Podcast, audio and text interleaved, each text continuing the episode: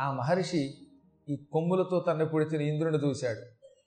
నిష్కాముడనై కేవలం జగన్మాత అనుగ్రహం కోసమే యజ్ఞము చేస్తున్న నన్ను దొన్నపోతు రూపం ధరించి మహిష రూపం ధరించి కొమ్ములతో పొడిచి యజ్ఞం పాడు చేయాలని ప్రయత్నించావు. నీలాంటి దొన్నపోతులు ఎన్ని మీద పడినా నా శరీరానికి ఇంత గాయం కాదు. ఇది వజ్ర శరీరం. కారణం అమ్మ అనుగ్రహం ఉన్నది నాకు. నువ్వు నన్నేం చేయలేవు. కానీ దున్నపోతు రూపంతో నన్ను పొడిచావు కదా? కాబట్టి భవిష్యత్తులో మహిషుడు అని పేరు కలిగిన ఒక అసురుడి వల్ల నీ ఉసురు కోల్పోయి అసురుసురు అంటూ నీ పదవికి ఎసరు రాగా భూలోకంలో నానాయాతనలో పడు అని సుహోత్రుడు నేను శపించాడు. ఆ శాపమే ఈ మహిషాసురుడి ఆవిర్భావం. అందుకే మహర్షుల తోలికి వెళ్ళకూడదు నాయన అన్నాడు విష్ణు. అంటే ఇప్పుడు ఈ ఇంద్రుడు అనుభవించిందల్లా పాత పాపమే. ఒక మహర్షి యజ్ఞం పాడు చేయాలనుకున్నాడు ఆయన. ఇప్పుడు దున్నపోతు చేతిలో అవమానం పాలయ్యాడు మహిషాసుడి చేతిలో. కాబట్టి మహర్షుల జోలికి వచ్చిన వాడు ఎవడన్నా బాగుపడుతున్నాడు ఒకసారి ఆలోచించండి మీరు. ఏ ఋషి జోలికి వచ్చినా ఏ సాధువు జోలికి వచ్చినా మళ్ళీ మొట్టమొదటికి వస్తున్నాం మనం తెలియకుండానే. సాధువులకి బాధ కలిగించినటువంటి ఎంత గొప్ప తపస్యాలి అయినా భ్రష్టుడైపోతాడు. ఇంద్ర పదవే పోయిందండి ఆయనకి. ఒక ఋషి ఒక సుహోత్రుడికి అన్యాయం చేస్తే ఇంద్ర పదవి పోయింది. మరి ఇప్పుడు కలియుగంలో సాధువుల్ని గెంటుతున్నాం మనం. ఇప్పుడు మన పదవులు ఎలా అవుతాయో ఒకసారి ఆలోచించండి. అందుకే వాళ్ళ దోలికి వెళ్ళదు బాబోయని వంద సార్లు చెబుతున్నాను నేను. తెలిసి కానీ తెలియక కానీ మనం సాధువులకి మానసిక బాధ కలిగించకూడదు. బాధ కలిగితే వాళ్ళు ఏమనకపోవచ్చు కానీ ఆ బాధ మనల్ని అనేక విధాలుగా బాధలకి గురి చేస్తుంది.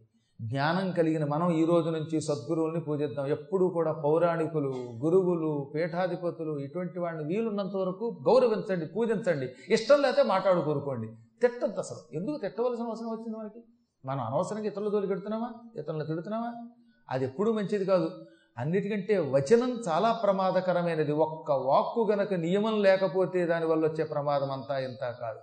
ప్రియవాక్య ప్రధానేన సర్వే తుష్యంతి జంతవ తస్మాత్ తథైవ కర్తవ్యం వచనే కాదరిద్రత అంటోంది నీతి శతకం.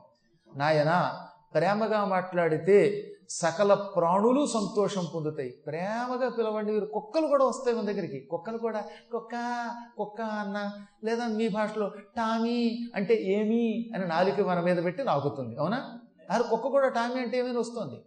అదే దాన్ని చీపు అంటే భౌ అంటుంది. మురుగుతుంది. వీధిలో వెళ్ళే కుక్కలు చూసారా?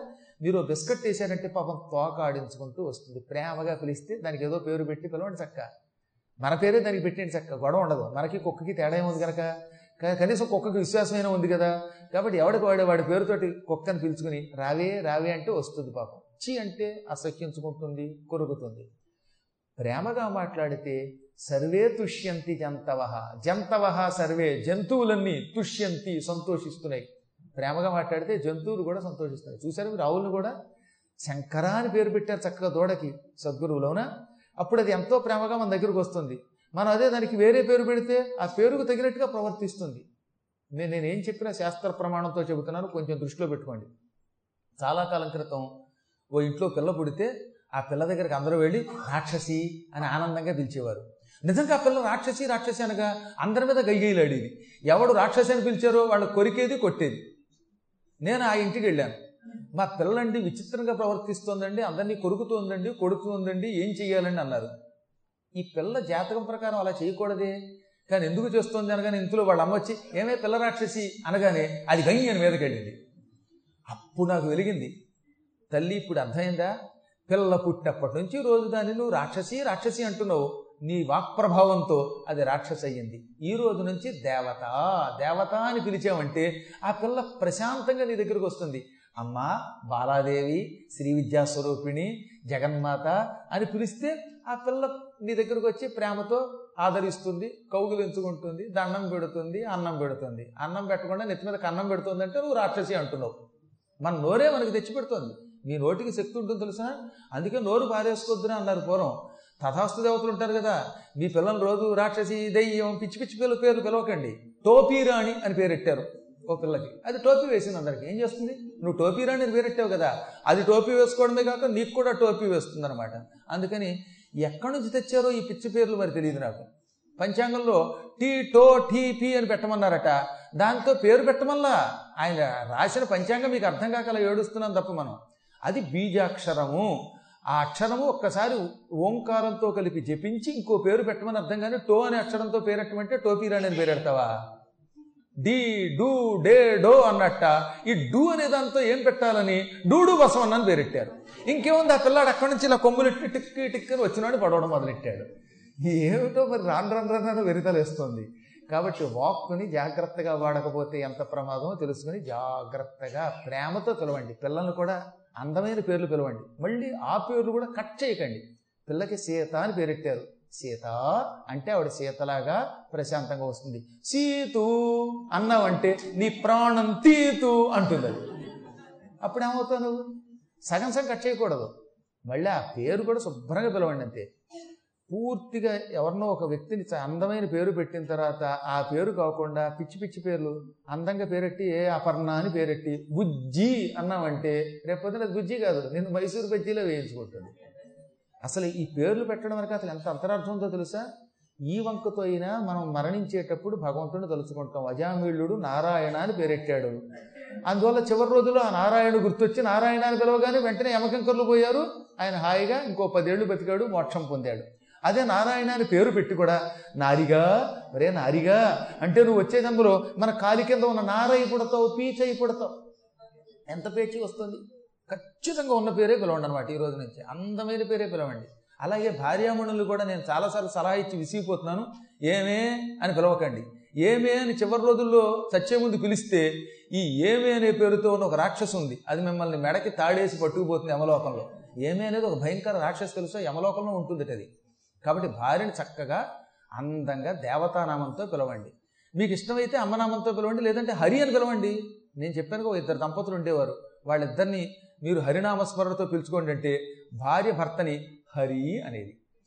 అలాగే భర్త భార్యని హరి అనేవాడు. ఆ ఇద్దరు ఇప్పుడు హరి అన్నారు. కానీ చచ్చిపోయే ముందు హరి హరి అనుకున్నారుగా? అందువల్ల హరి అనగానే హరిలోకానికి వెళ్ళారు వాళ్ళు. అందువల్ల ఈ రోజు నుంచి భార్యాభర్తలు కూడా తిట్టు పేర్లు ఏమే ఒరేయ్ అని పిలవకండి. ఇప్పుడు మధ్యన సోషల్ కల్చర్ వచ్చింది కదా. భార్యని వీడు ఏమే అంటే ఏరా అంటోంది ఈవిడ. ఈ ఏరా ఏమే అనుకుంటూ చచ్చిపోతే ఇక తర్వాత అంతే. యమధర్మరాజు గారు రారా పోరా అని కర్రతో నాలుగిస్తాడు. భగవన్నామమును పవిత్రముగా నాలుక చివర నుంచి ఉచ్చరించడం మొదలు పెడితే వచ్చే లాభం ఎంతో తెలుసా? ఏనాడు మా ఇంట్లో అప్పుడప్పుడు అడుగు పెట్టే భక్తులకు తెలుస్తుంది అమ్మగారు అమ్మగారిని నేను ఎలా పిలుస్తూ ఉంటానో తెలిసి ఓహో ఇలా పిలవాలా? అని నేర్చుకున్న వాళ్ళు ఉన్నారు. నేర్చుకోవాలి సంస్కారం నేర్చుకోవాలి. ప్రేమగా మాట్లాడితే పశువులు కూడా వశమవుతాయి కాబట్టి తస్మాత్. కాబట్టి తథైవ కర్తవ్యం అదే నీ కర్తవ్యం. వచనే కాదరిద్రత.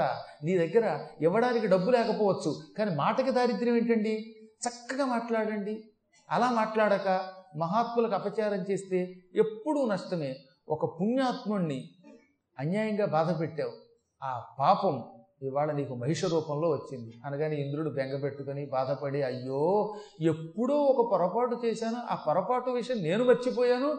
కానీ అది ఇంతకాలమైనా నన్ను విడిచిపెట్టకుండా వస్తుంది అనుకోలేదన్నట్ట అదేనైనా పాపం యొక్క లక్షణం కర్మ ఉన్నదే ఎన్ని జన్మలెత్తినా వదలడదట.